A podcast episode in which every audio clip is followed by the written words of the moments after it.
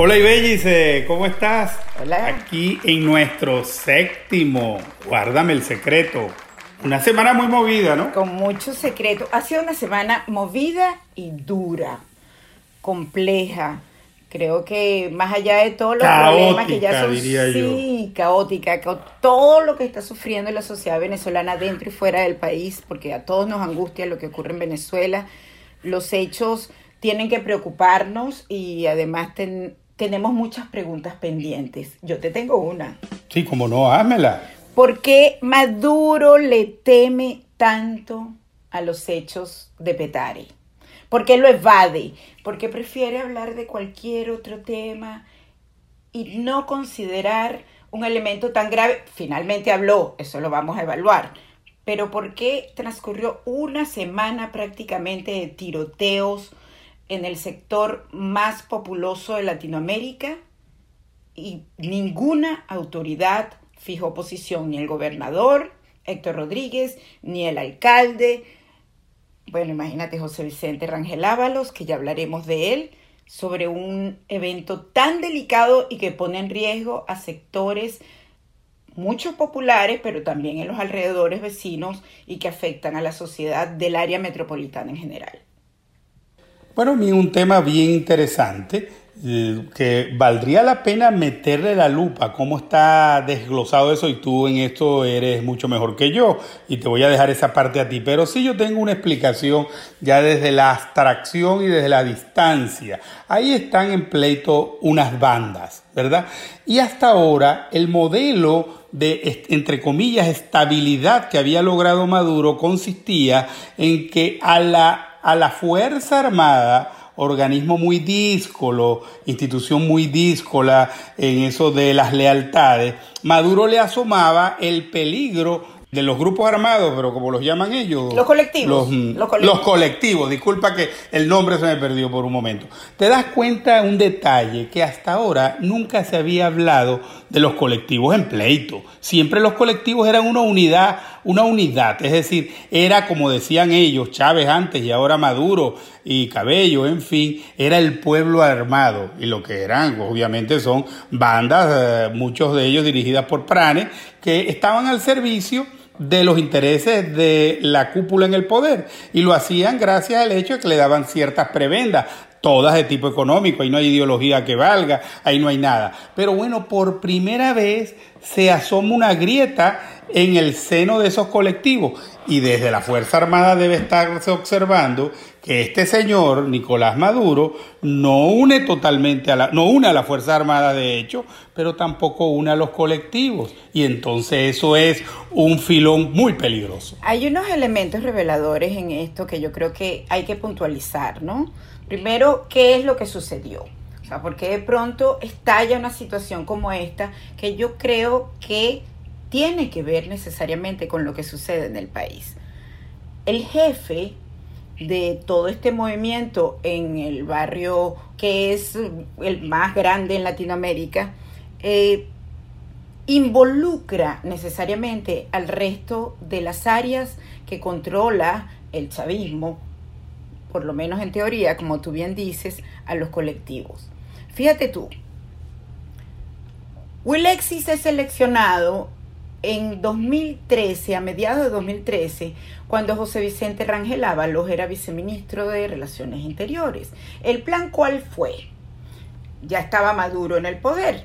El plan era multiplicar grupos armados formalmente hablando, y por eso se llaman territorios de paz, para que desde adentro, desde los mismos barrios, sin importar un poco lo que tenían en, los Tupamaros en el 23 de enero, pero para llevarlo a otros barrios, suministrándole armas de guerra, incluso municiones para un evento bélico, y a partir de allí aplastar cualquier intento opositor. Arrancó en el 2014, le dieron fortaleza durante todo este tiempo y los eventos de 2017 y ciertamente todo el mundo se preguntaba si los sectores populares están sufriendo tanto como el resto de los venezolanos, ¿por qué no se levantan? Bueno, porque tienen unos hombres armados en su propia casa, en el frente, en la esquina, sus vecinos, son unos personajes que tienen un ejército que están dispuestos a castigarlos si se les ocurre levantar su voz ante el régimen. Y de pronto eso cambió. Justamente, yo no sé si recuerdas, César, en las primeras protestas cuando aparece Juan Guaidó, eh, que hubo unas manifestaciones importantes y se pronunciaron algunos sectores, entre ellos Petare, y hubo un aplastamiento brutal de, de la reacción militar. Y allí mataron a un personaje muy importante para Willexis. Willexis Acevedo es su nombre. Un joven con unos antecedentes como los habría seleccionado y como lo hizo en efecto Iris Varela, nunca perdamos el norte en esta evaluación y que tenía abierto expedientes por homicidio, por secuestro, por extorsión, por robo, en fin. Bueno, es que los buscan de esa manera. Pero es que ese es el casting, claro. siempre la selección es así, exactamente. Hay un casting muy específico y en donde mientras mayor sea el prontuario, es más seleccionable. Así es.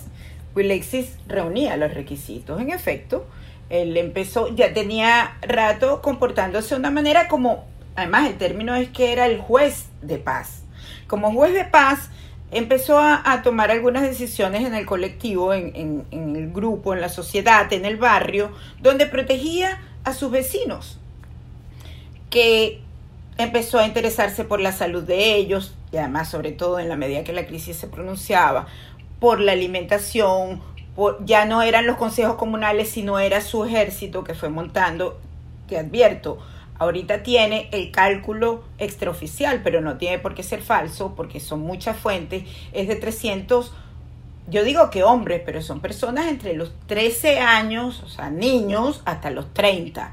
Es gente que carga UCI, carga armas de guerra, tiene granadas, tiene un armamento importante. Todo este ejército cuidaba a sus vecinos.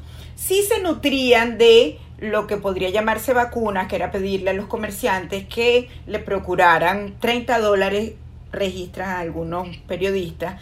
En todo caso, ellos se financiaban más allá de lo que le daba el gobierno, pero los, los comerciantes ahora dicen que estaban tranquilos porque habían recuperado la paz, nadie les asaltaba, los ciudadanos, la población caminaba tranquila, sin que les arrebataran su teléfono celular mientras conversaban. Se acabó algo que ellos llamaban los bataneros, que era que a los carros les quitaban las baterías. Eso sí, imagínate, él era el juez de paz y por lo tanto el que robaba era castigado severamente, incluso con la muerte. Pasó un tiempo donde ese se convirtió en uno de los barrios más seguros para los pobladores. Ahora, cuando Willexis decide que Nicolás Maduro no es el presidente mejor para el país y para su barrio, es considerado enemigo público número uno y acabó y ordenó, mejor dicho, Nicolás Maduro su destrucción. Este es un elemento muy interesante porque ante esa orden, Wilexis se organizó y convocó a sus colegas pranes, y aquí tenemos un aporte fundamental para la evaluación y está llamando y se ha aliado, por ejemplo, con el COQUI de la Cota 905. Estamos hablando de una alianza de colectivos armados importantes donde ningún organismo militar o policial ha podido controlar Sí, fíjate tú que como vuelvo al análisis inicial que te hice, es verdad que ellos tenían doble función, una en primer lugar o quizás la más visible, pero no estoy seguro que la estratégica. Eh, era controlar a cualquier disidencia desde la oposición, sobre todo a los líderes, a los cabecillas, a los dirigentes de la oposición, a los que seguramente hostigaban cuando los observaban y los captaban movilizando para protestas populares no obstante, digo yo que la estratégica era hacerle contrapeso a la Fuerza Armada Nacional, es decir, que Maduro no dependiera solo y exclusivamente de una Fuerza Armada en donde, dicho sea de, de, paso, y viendo sobre todo los últimos acontecimientos, personajes tan díscolos como Diosdado Cabello han tenido o tienen una influencia importante, no digamos que determinante, pero sí importante y en algunos momentos fluctúa. Y después más adelante seguramente eh, tocaremos el tema ¿no? de la relevancia de Diosdado Cabello en los últimos acontecimientos de la semana. Pero ese es el asunto, que hoy Maduro no puede mostrar unos colectivos alrededor de sí, unidos, cohesionados, con su, entre comillas, liderazgo, sino que ahí mismo, ahí mismo en el seno de los colectivos, que como hemos dicho, son gente con eh, amplio prontuario, son cabecillas que delinquían de, de las maneras más sofisticadas, amparados por el Estado, porque también hay que decirlo, no era que no podían entrar en la cota 905, sino que no les interesaba porque los veían como aliados cuando ocurrían algunas confrontaciones. Pero sí, intentaban entrar. Pero eso lo abandonaron. Te voy a contar. Recuérdate el episodio ya lejano en el tiempo de la salida de Rodríguez Torres. Ocurrió porque hubo una fricción entre el CICPC 1 y una de estas bandas, la que estaba en esa famosa torre, la torre esta eh, Brillenburg, eh, que, que la tenían que la tenían o la tienen todavía eh, habitándola este, eh, este grupo, un grupo de irregulares, entre comillas, y que el 6CPC los enfrentó, mató a algunos de ellos, y al final esos grupos colectivos unidos, o buena parte de ellos, pidieron la cabeza de Rodríguez Torres. ¿Por quién se decantó en ese caso Maduro y el propio Diosdado? Por sacar a Rodríguez Torres. Es decir... Claro, pero pero es que la cosa ha ido avanzando mucho más desde ese momento hasta ahora, es lo que te quiero decir. Ellos han adquirido, en la medida de la disminución de las simpatías hacia Maduro y la frágil posición política, y más aún en este momento, ante la situación económica y social del país, ante la grave situación, ellos han ido tomando más poder y es en esa situación donde se encuentran. Ellos los colectivos, dices tú. Claro, los colectivos, correcto. Por supuesto, y más poder y más relevancia para Maduro, porque, digamos, para nadie es un secreto que, como hemos dicho, en las Fuerzas Armadas hay un mar de fondo. Ahora, si hay una situación inestable en la Fuerza Armada, ¿qué más se le puede agregar sino la inestabilidad de estos grupos que por cierto no los motiva en lo absoluto ninguna ideología o patria o muerte venceremos o rodilla en tierra, nada de eso. Para nada. Hay otros intereses muy, muy, muy este, secundarios o de otro tipo, no lo llamemos secundarios, intereses de otro tipo, los mismos que guían a cualquier banda delincuencial que en este caso son amparados por lo que queda, la entelequia que queda del Estado. Así que bueno. Ahora es un escenario, fíjate tú, tanto le inquieta a Maduro que él ha hecho esta vinculación de lo que está ocurriendo en Petare, lejos de asumirla como una crisis, bueno, era demasiado pedir que dijera la verdad, a una crisis política importante en lo que es su, su ejercicio de gobierno, si se puede llamar de esta manera, y es que trata de vincularle a la operación Gedeón. Bueno, la operación Gedeón le quedó como anillo al dedo, vamos a estar claros.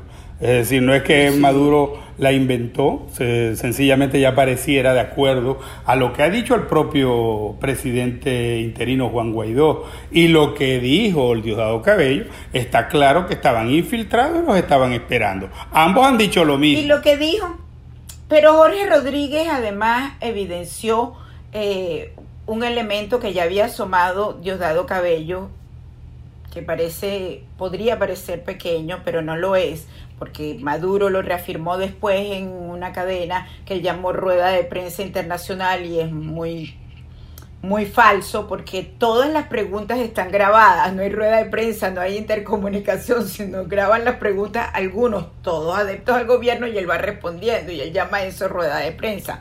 Pero en fin, allí Maduro acusó a quienes registraron, a los periodistas sobre todo, pero a todos aquellos que quienes registraron los hechos de Petare vinculados con la operación Gedeón, entre ellos a nuestra colega Marianela Salazar, vinculándola con el registro de lo que estaba ocurriendo en un barrio vecino. Ella vive en el Marqués, escuchaba los tiros.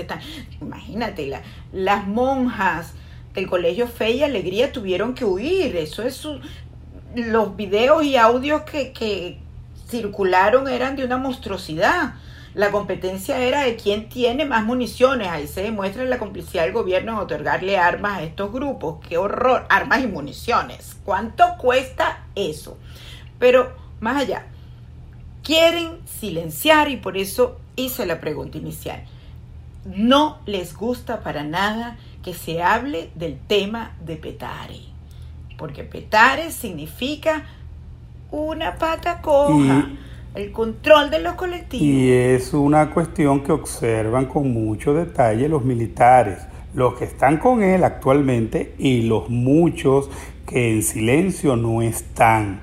Y observan a un Maduro más frágil, eh, digamos, porque los colectivos ya no es una unidad al lado de Maduro, ahí hay fragilidad, ya lo dije, pero no quisiera que dejemos de paso, claro, este, el tema este que, que digamos es perturbador, diría yo la palabra que usaría, de la operación Gedeón. En primer lugar, ver a un mercenario declarando eh, que a él, eh, que él iba a actuar porque le iban supuestamente a pagar, intentando vincular a Juan Guaidó, al diputado Sergio Vergara, a JJ Rendón. Más allá de que eso sea cierto o no, yo por supuesto este, pongo en duda eso hasta que me muestren pruebas, pero ciertamente eh, eh, vale mucho e importa mucho que quede claro ante la opinión pública nacional e internacional, porque la causa de Venezuela es una causa no solo de los venezolanos, es la causa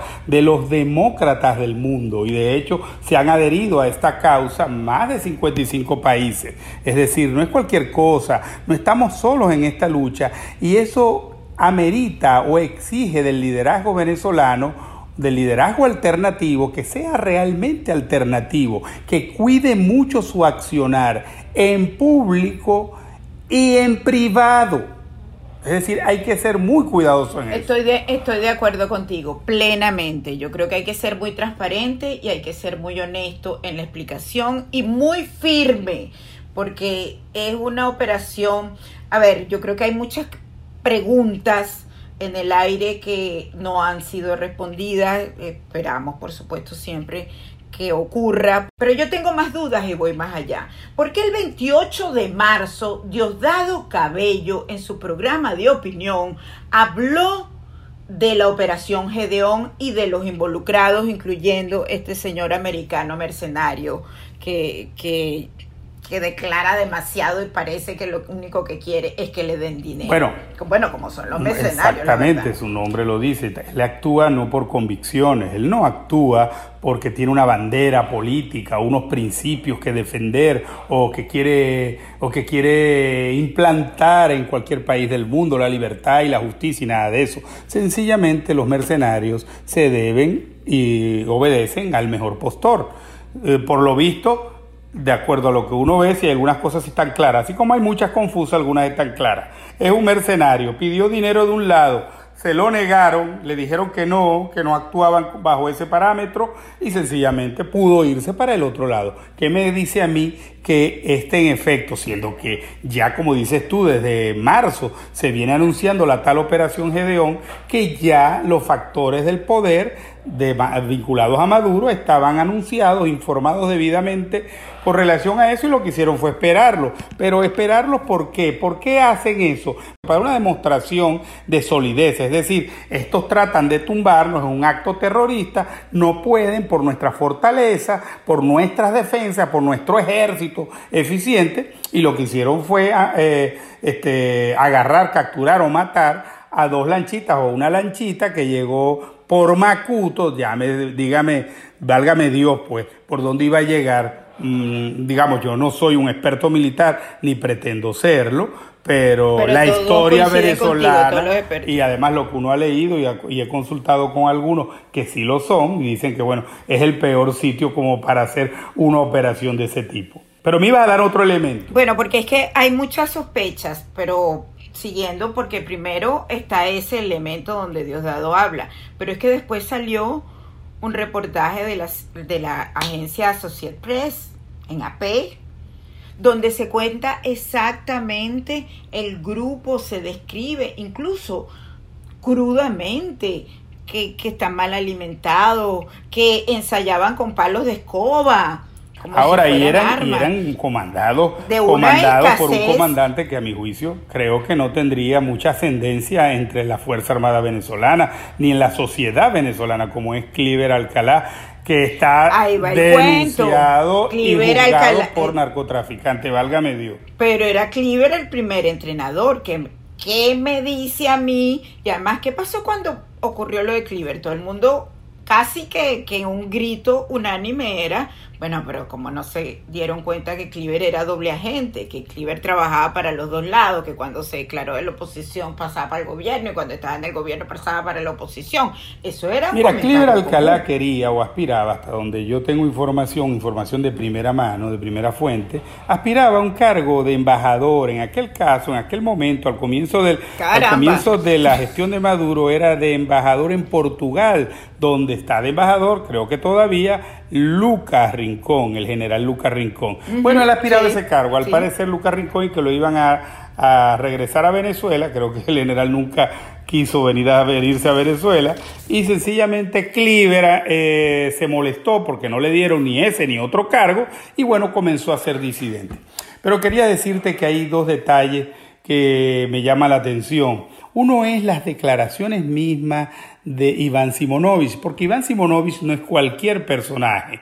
Es decir, es el jefe de seguridad acreditado ante la Casa Blanca, el comisionado de seguridad acreditado ante la Casa Blanca, el Departamento de Estado de Juan Guaidó, y, sus tweets y su opinión, eh, digamos, insinúan mucha simpatía con el hecho. Eso es una cosa. Por lo tanto, ponen entredicho también la posición oficial y a eso creo que a lo que debe haber eh, una respuesta, digamos, ya ha habido una respuesta, no obstante, digamos, creo que queda ahí un elemento suelto con esa opinión de Iván Simonovich. Yo, quiero destacar sobre eso que las contradicciones o los errores sobre lo que se opinó, se opinó inicialmente eh, termina siendo una revelación en tanto que ni Simonovis... Esto es una, una, historia que no se ha terminado, su desarrollo no ha concluido.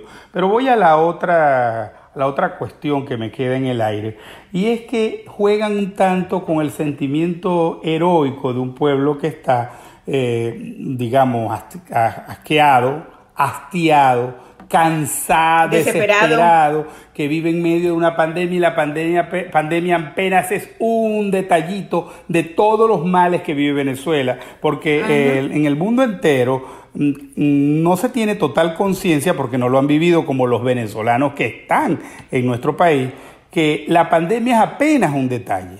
Entonces, fíjate tú, de pronto situamos como héroes, y ojo, no le quiero quitar mérito humano a quien por, algún, por, por ideales, y aquí sí quiero deslindar, no es igual un mercenario que jóvenes eh, que deciden actuar por ideales, que se equivocan o no, está bien, pero sí quiero ser aquí un poco racional.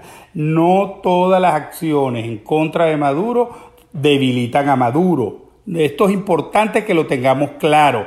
Y hay que repetir. En la política la estrategia es clave. Cuando se habla de unidad, no se habla de un hecho abstracto o de que nos abracemos y nos saludemos con una sonrisita. Unidad es unidad en la acción, unidad operativa con una sola estrategia, porque hay acciones que deslindan o que se salen de ese marco de estrategia diseñado por quienes lideran hoy la oposición, digo yo lo más, lo más sólido de la oposición venezolana, que eh, digamos no tiene nada que ver con este hecho.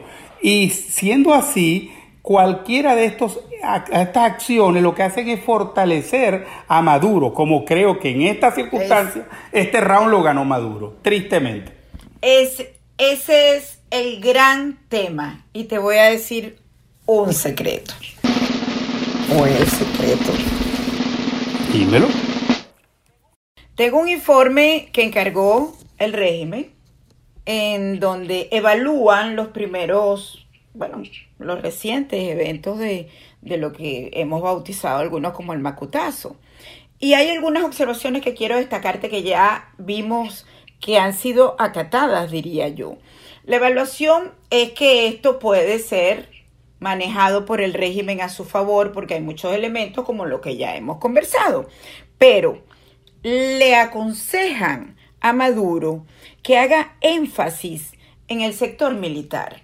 De acuerdo a lo que ellos han evaluado, no se ha aprovechado una oportunidad y ven como torpe y errado lo que hasta ahora se ha planteado, porque no ha aparecido el sector militar, quien siempre debería hacerlo en unas situaciones como esta, como las planteadas por el régimen, que es una invasión que son sus términos.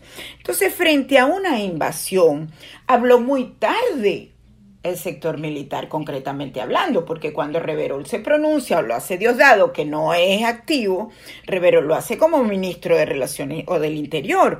En cambio, donde estaba Ceballos del CO o el mismo ministro Vladimir Padrino López. Le exige esta conseja que enfoque el evento y los anuncios en operaciones de absoluto carácter militar. Porque ¿qué ocurre? Hasta ahora, y volvemos incluso a Petari, los militares son unos espectadores. No han realmente operado como debieron haberlo hecho en situaciones de acuerdo a las descritas. Y peor aún para el propio Padrino, que es la cabeza de, lo, de la Fuerza Armada. No tuvieron una expresión de liderazgo. Claro, después Padrino sacó un hilo que él siempre con, con su discurso meloso y confuso y, y, y donde cada vez siempre más sospecha, pero como militar no le ha hablado.